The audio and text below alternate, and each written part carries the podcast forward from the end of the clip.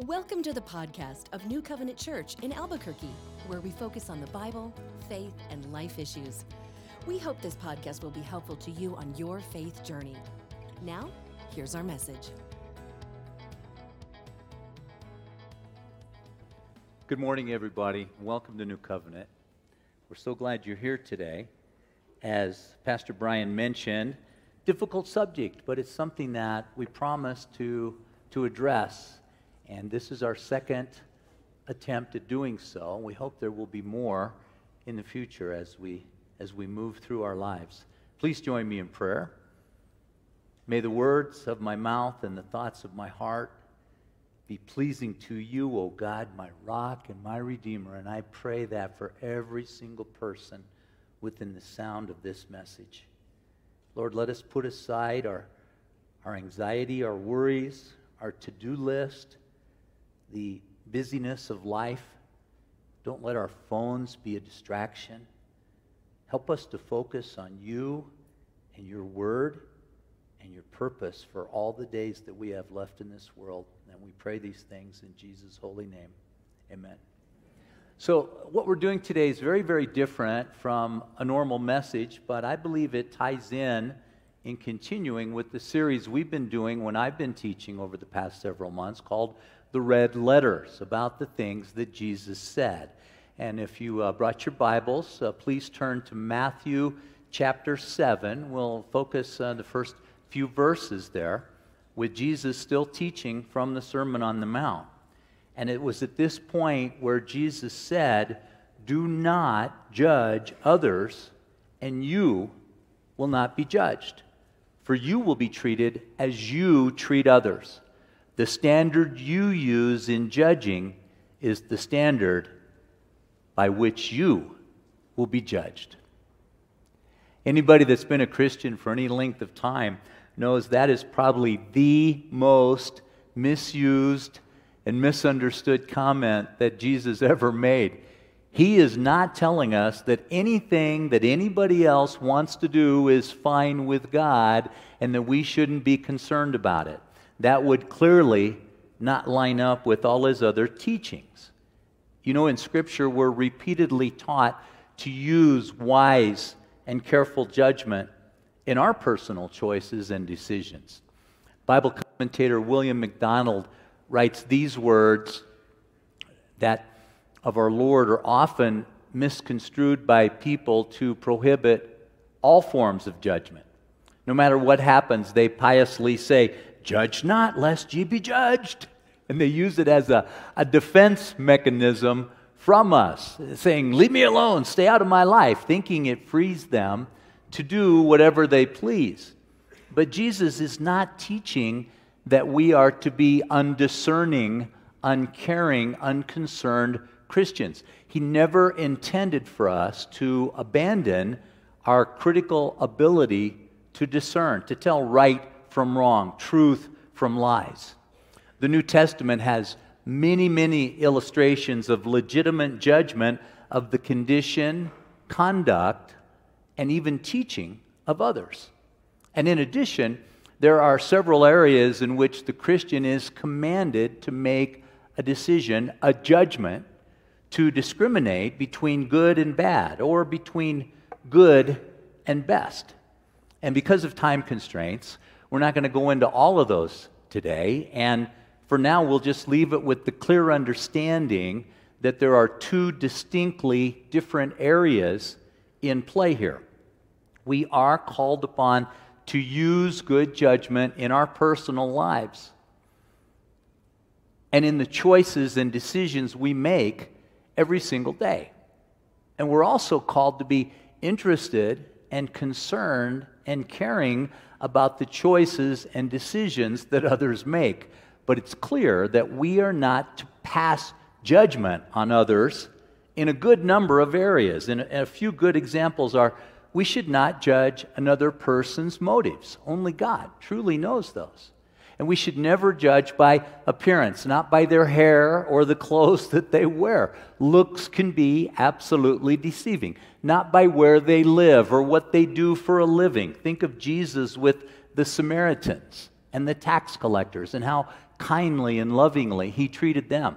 We should not judge those who have conscientious scruples or beliefs about matters that are not in themselves right or wrong. When we worship, how we baptize, what we eat or, or don't partake of, or, or how we take communion or, or do a, a funeral service.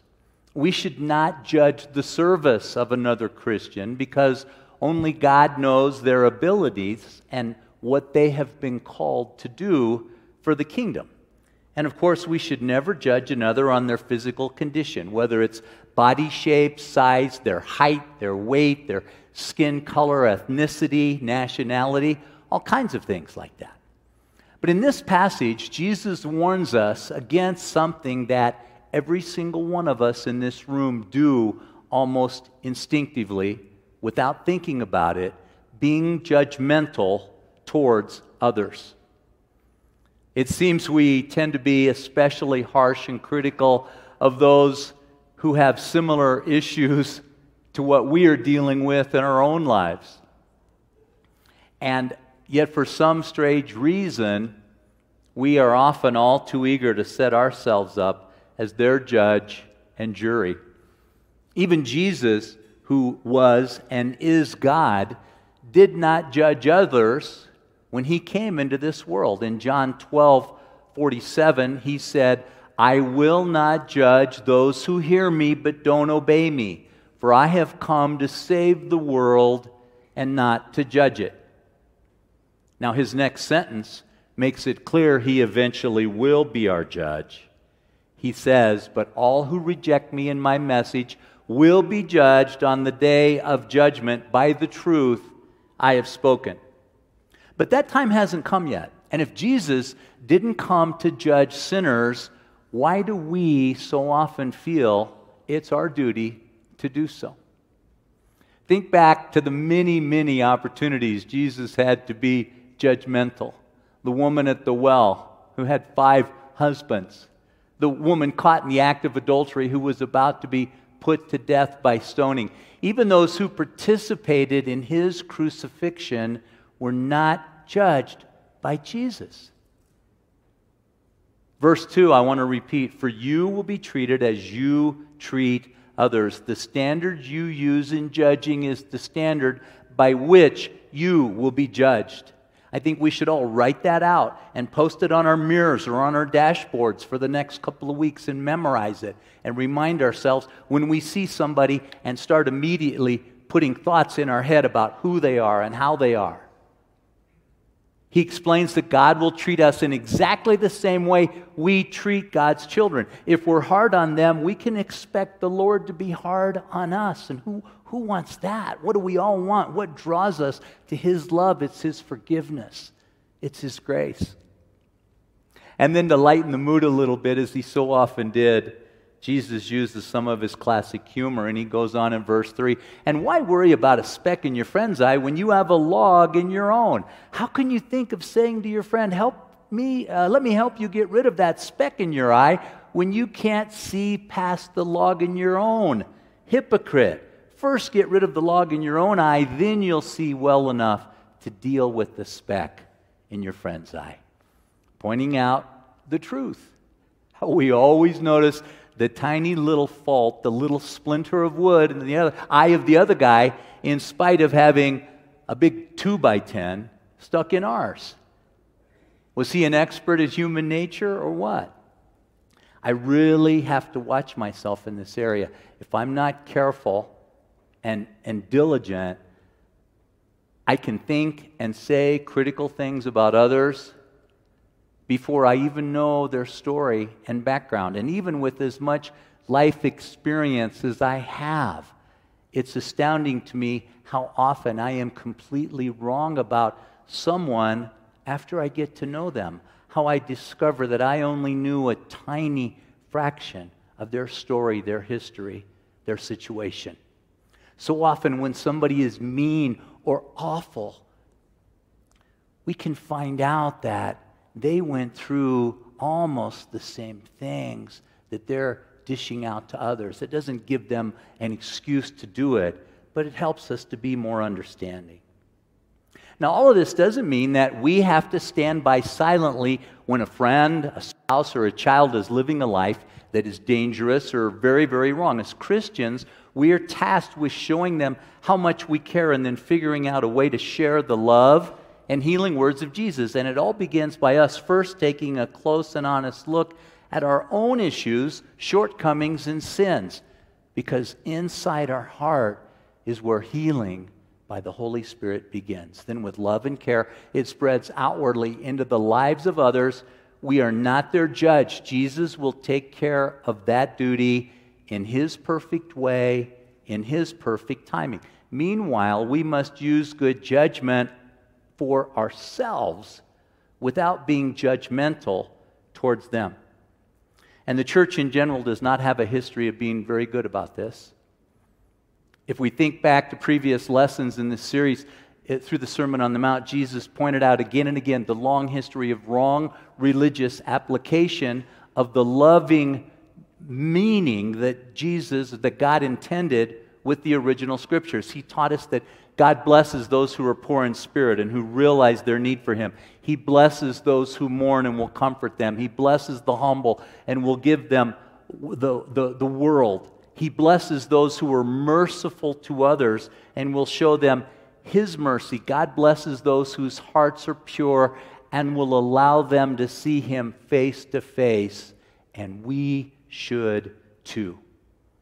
One of the cruelest things we often slip into without realizing it is judging another based on their health, whether it's physical or mental health.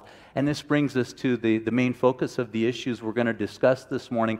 Things that the church at large has either not spoken of at all or spoken of in very condemning and judgmental ways or treated as unpardonable sins depression, mental illness, suicide, and I've tried to touch on these subjects several times in my messages here over the past few years, but overall, the church at large around the world has been silent on the issues or extremely condemning. And this really hit home to all of us in a deeply personal way when our pastor's wife took her own life early this year.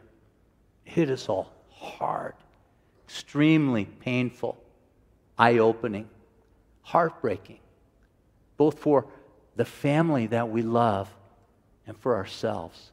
And since the beginning of the pandemic, I have personally presided over at least six funerals for suicides, more than I had experienced during the previous 10 years altogether. And when I shared the news of Carly's death with you, we promised we would do our best to begin addressing the issue in an open and healthy and loving way here at New Covenant. We had a really good presentation some time back from our, our brother John Thurman that helped us begin to understand.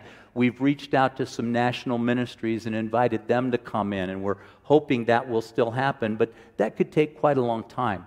So today we hope to take another step on our own by sharing with you from the eyewitness perspective of those who sometimes call themselves survivors of suicide those who are left behind when someone they love takes their own life. And before we start, I, I, pray that you would please listen with a loving heart and an open mind. If you or your family or friends have never been associated with anyone who deals with these difficult issues, count yourself as very blessed.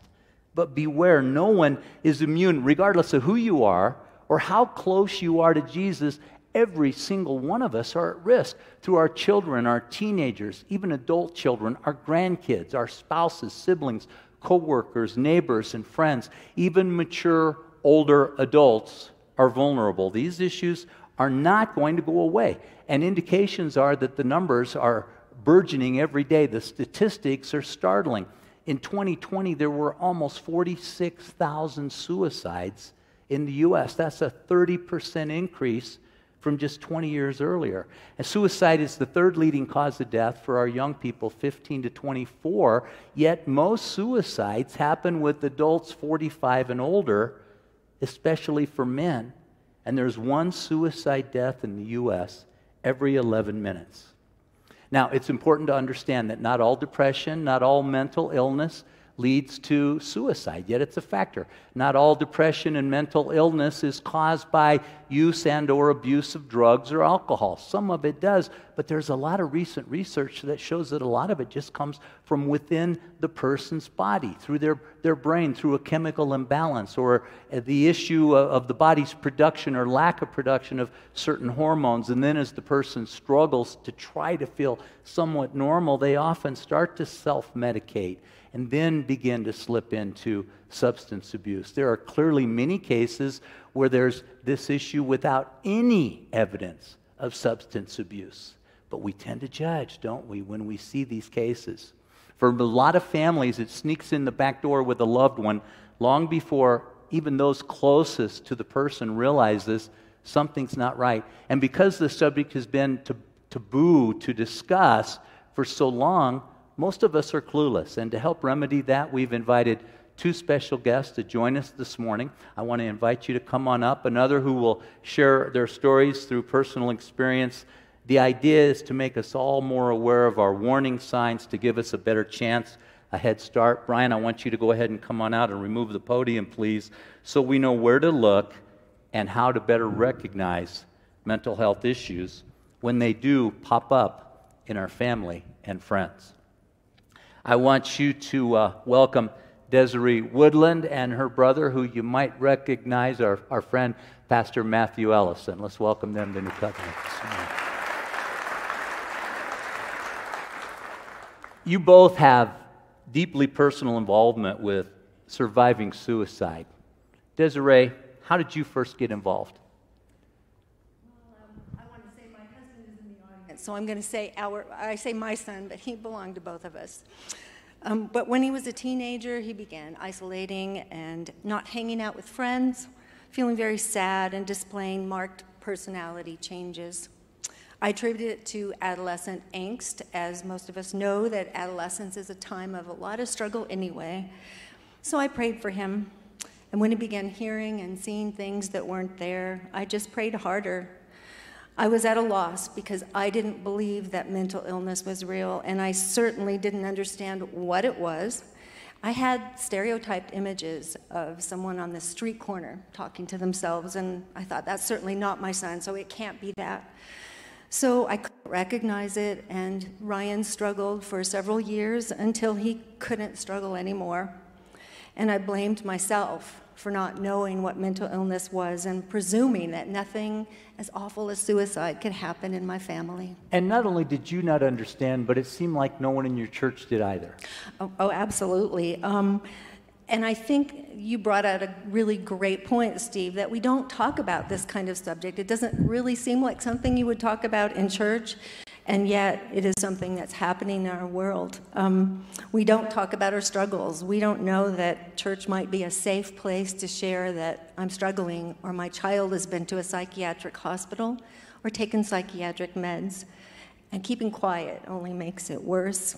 And it's lonely to be in a community where you don't know that you're safe to be able to share such things.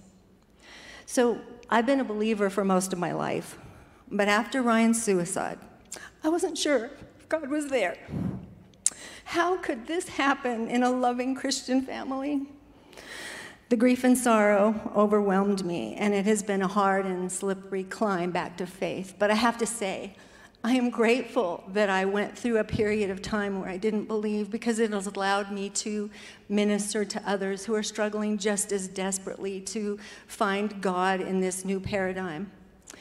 And as soon as my brother was contacted about my son, he was there.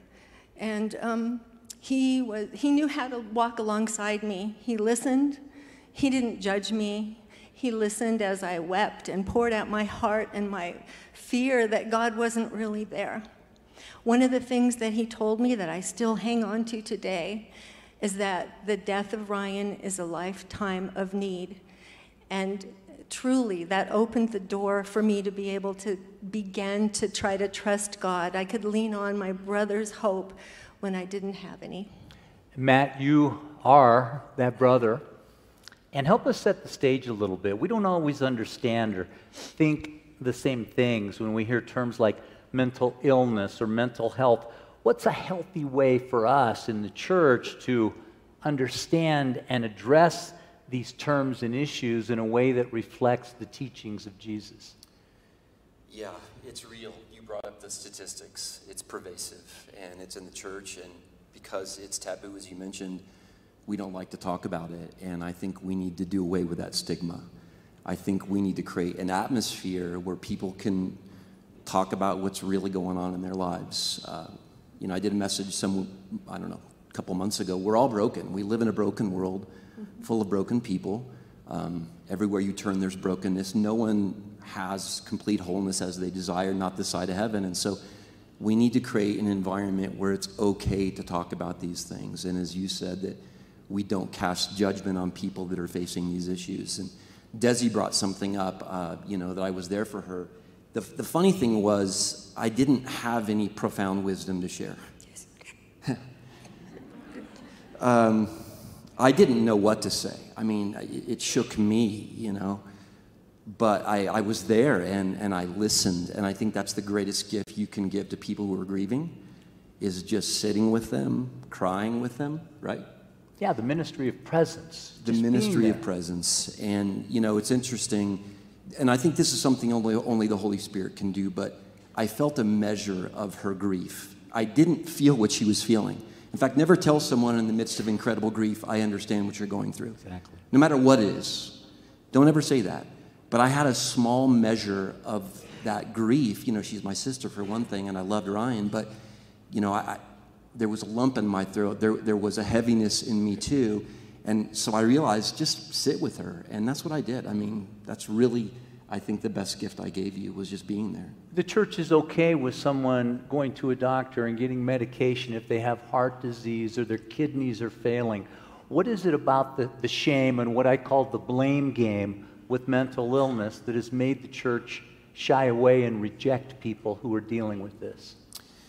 Yeah, I, I think there is this idea, and again, you hit on it. When someone is suffering in this way, we assume it's a sin issue. Oh, there must be sin in this person's past. They must lack faith. And, and there's even some biblical counselors out there that have said, look, all type of, you know, psychiatric drugs are wrong. They're bad. These people just need to go to the Word. And, you know, I, I read some of those books and kind of leaned into them early on in my pastorate, and I've realized it's just not that simple. It, this is very complicated. It, the brain is so complex, we're just learning things. And so I, I think, as you said, there are chemical imbalances that you know need to be diagnosed and treated just like you would a, a, broken arm. You, you wouldn't say just get over the broken arm. You would go to the doctor and they would set it and cast it and when someone has this type of brokenness they should see a doctor. We use the term mental illness. You mentioned stigma stigmatization of it I, i've been trying to get people to start using the term mental wellness I don't know anybody that would be very comfortable approaching one of us as a pastor or as a friend and say, I think I have mental illness. But I think it would make it much more comfortable if they knew that we would understand what they're talking about. If they said, I have some concerns about my mental wellness. Can, can, can, can we talk about this?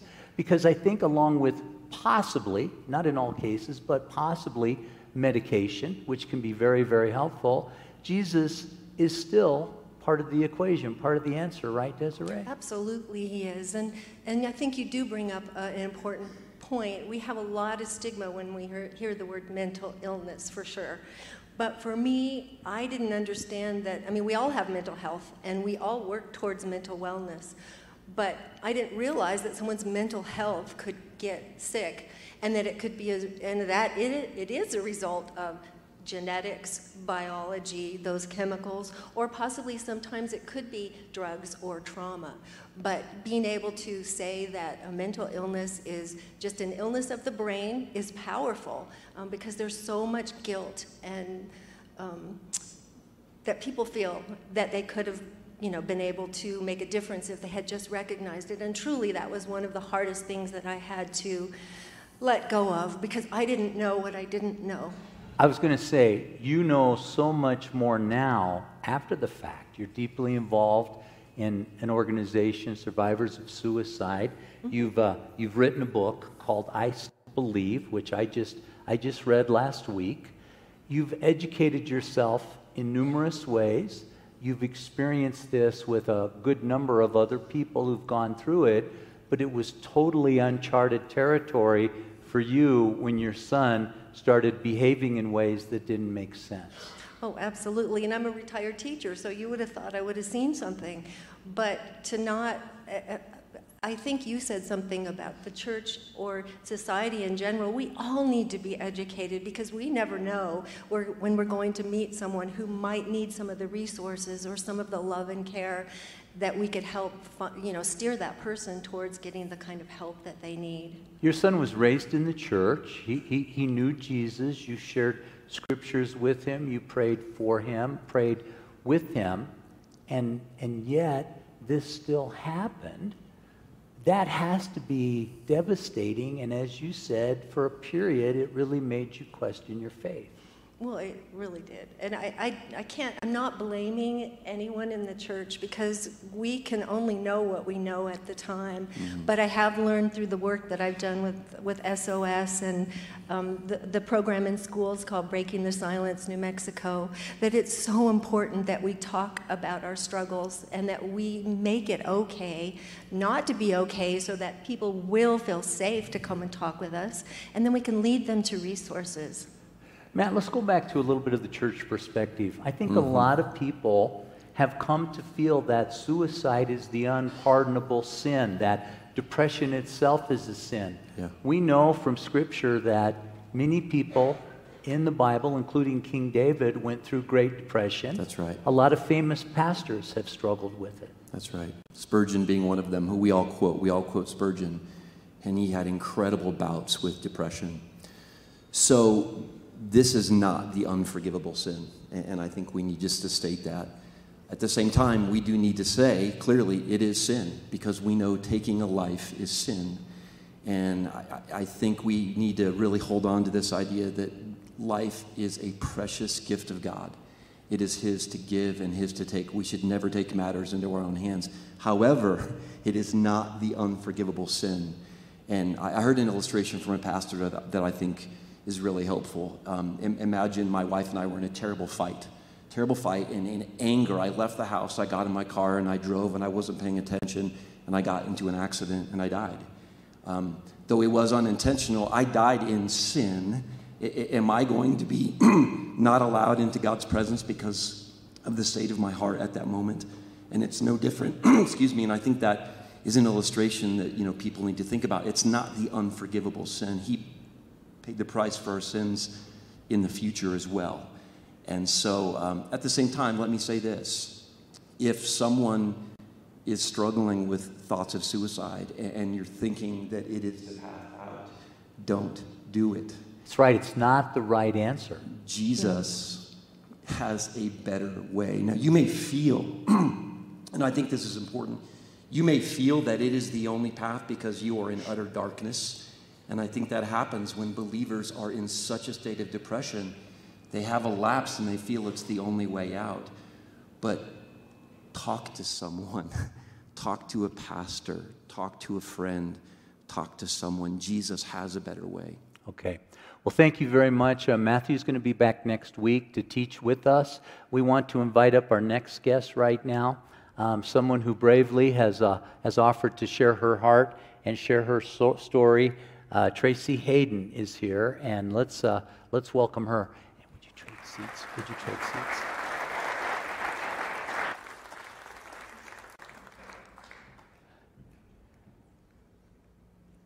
Tracy, thank you so much for agreeing to come up and talk with us today. Um, you being a survivor of suicide is very new, it's very raw. You just uh, did the funeral service for your son Tyler very, very recently. Um, talk about how quickly things changed in your situation with him as a young adult.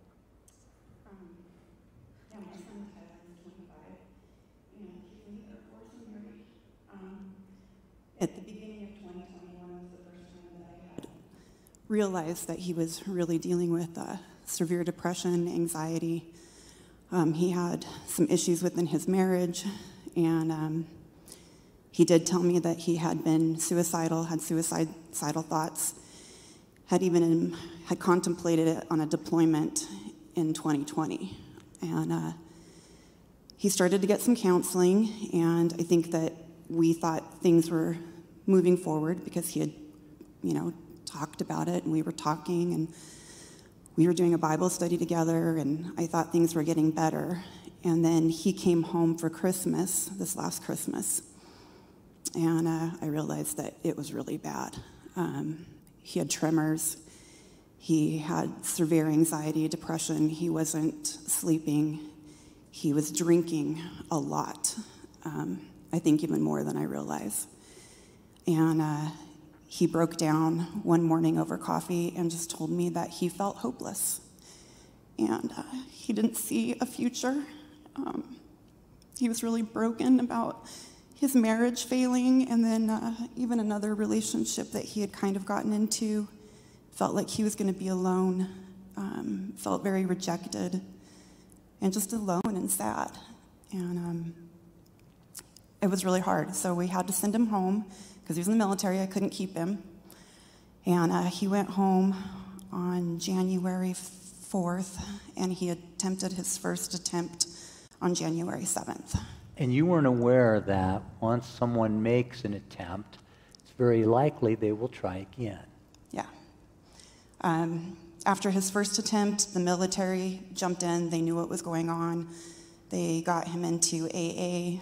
They had him in counseling. He was seeing a doctor. He was on antidepressant, anti anxiety medication. My husband and I went out and moved him into a new apartment. We uh, thought he was excited about like a new beginning. And uh, we spent three days with him that I just am really grateful for now. Because that was the last time that we saw him.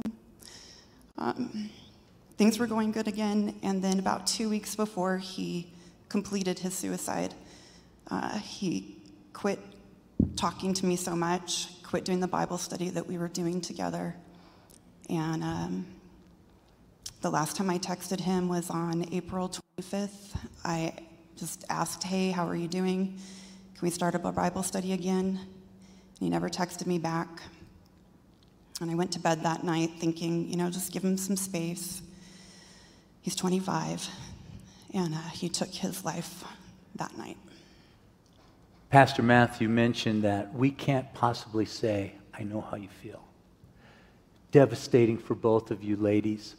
What kind of things can we as Christians say and not say to those who have gone through something like this? Desiree, let's start with you. One of the um, words that people often use is uh, suicide, and that's kind of in the survivor community, maybe not something because they didn't commit a crime. Yes, they had sinned, but it sounds like they've, you know, it, it's already a judgmental way to talk about someone who takes their life. And the other one is, you know, we often think that suicide is selfish. How could you have done that to your family? But we don't understand that what that person is feeling is suicidal thinking. We, we're trying to figure that out with our non suicidal mind. Um, and I think, as Matthew said, the best thing is talk about them. Use your use their child's name. Just because it was suicide doesn't mean we don't want to talk with them. We want to remember them for the rest of our lives. So having someone say their name is a gift. Tracy has been in my mind so bold and such a, a strong pioneer in this and just being brand new to this. And it was a post on social media she made last week while i was on vacation that gave me the idea to bring her up here today you had someone say well, I haven't talked to you. I didn't want to say anything because I didn't want to trigger you. And you had strong disagreement with that. Talk about how that made you feel. Um, well, first, it made me sad to think that, um, you know, somebody felt like they couldn't reach out um, because I do appreciate it when people reach out. I also understand it's a, it's a really awkward subject, but um, on my side, I feel awkward. My son took his life. And I know there's lots of stigma and judgment around that. And so when people um, don't say anything, or I find out that they were scared to say something, that sometimes make me feel more awkward. We've also had uh, situations where people that you've felt close to, felt were friends, have avoided you and, and, and you've come to figure out that, oh, they feel like it was that unpardonable sin, and so somehow, what, you're not worthy to talk to? Yeah, um, I have uh, somebody that used to talk to me all the time and uh, at work, and now that I've been back, this person has not spoken one word to me. And that makes me feel very awkward. And somebody did tell me that they thought this person was of the belief that it was an unpardonable sin, so we just shouldn't talk about it. We, we could talk about this for hours, but, but we're on a time limit today. Um, I want to know, in general, what kind of resources are available for all of us to learn about. Because as I said earlier, nobody is immune. And as, if it hasn't touched us personally yet, odds are it will for someone we know or someone we love. What's available locally and nationally? So finally, churches are starting to wake up and talk about this because it is such a pervasive problem. Um, there's some resources out there that mention faith based. Um, Saddleback, you mentioned them. There's a program. Um, there is also um, a, a, Christian home for people who, a residential home called Mercy Multiplied. Um, there is NAMI FaithNet. So I don't know if you're familiar with National Alliance on Mental Illness, but it is a great way to learn more about this subject. And because they're embracing faith, it feels pretty amazing. So, um, can I say one more thing about comforting one another? Um, Tracy is part of our mom's group, the group that we didn't want to be a part of. But you know, we share our hearts and we help one another through these very thorny, painful issues, and we comfort one another. And I think you had asked about what can you say to help people. I think just trusting the process of grief in them because comfort will come to them in God's time. That's His plan for us. But we're blessed that we have a group of us who have experienced the same loss and can come together and, you know, amazing that we get to have this opportunity to speak to you and share, um, you know, hopefully your heart has been opened and um, because it's something that we need to talk about in church. When I went through training to become an ordained chaplain 12 years ago, they did an afternoon class titled Dumb Things Caring People Say. And every time they listed one, I sunk further down in my chair because I had, I had been guilty of all, all of them many, many times. And as Christians, we want to spout scripture. We want to we want to say things, but the, the best thing to say is, So sorry. And I'm here. And I care. And I'm available. And then to follow up because at the funeral, everybody is there. And then for so often, you feel so isolated afterwards. And we have um, our, our friend. Uh, Chaplain Gavi, who's here, she's written a great book called Reduce Suicide Ideation Think 321. She is here.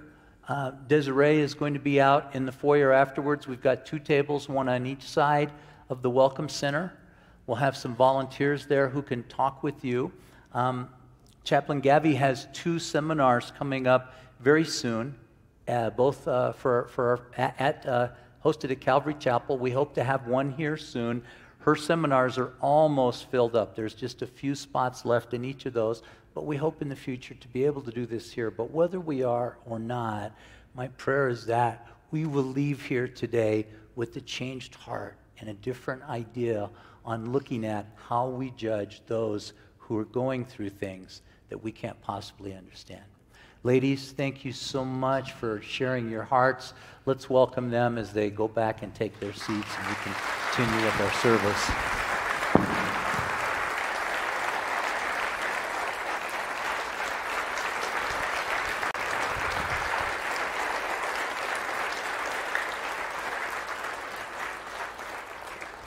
As I call the worship team out, please join me in prayer.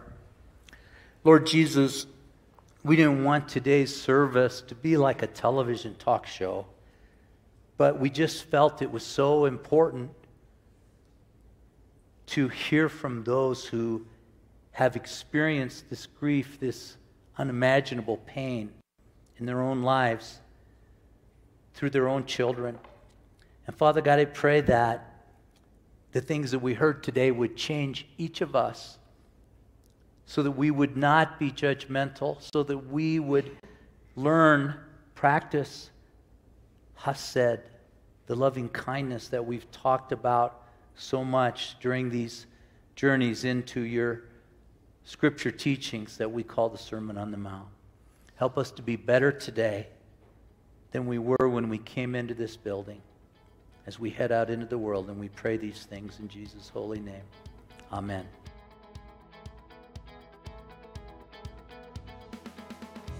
This concludes today's message. We thank you so much for listening. We'd love for you to connect with us. You can do that at our website, nccabq.org. From there, you can submit any questions, feedback, and your prayer requests. nccabq.org is also where you can learn more about New Covenant Church. Subscribe to our podcast and newsletters, browse our online message archive, and even tune in and watch the stream of each weekly message. We hope you'll join us. So, until next time, may the Lord bless you and keep you. May God smile on you and gift you. May God look you full in the face and make you prosper. Have a great week.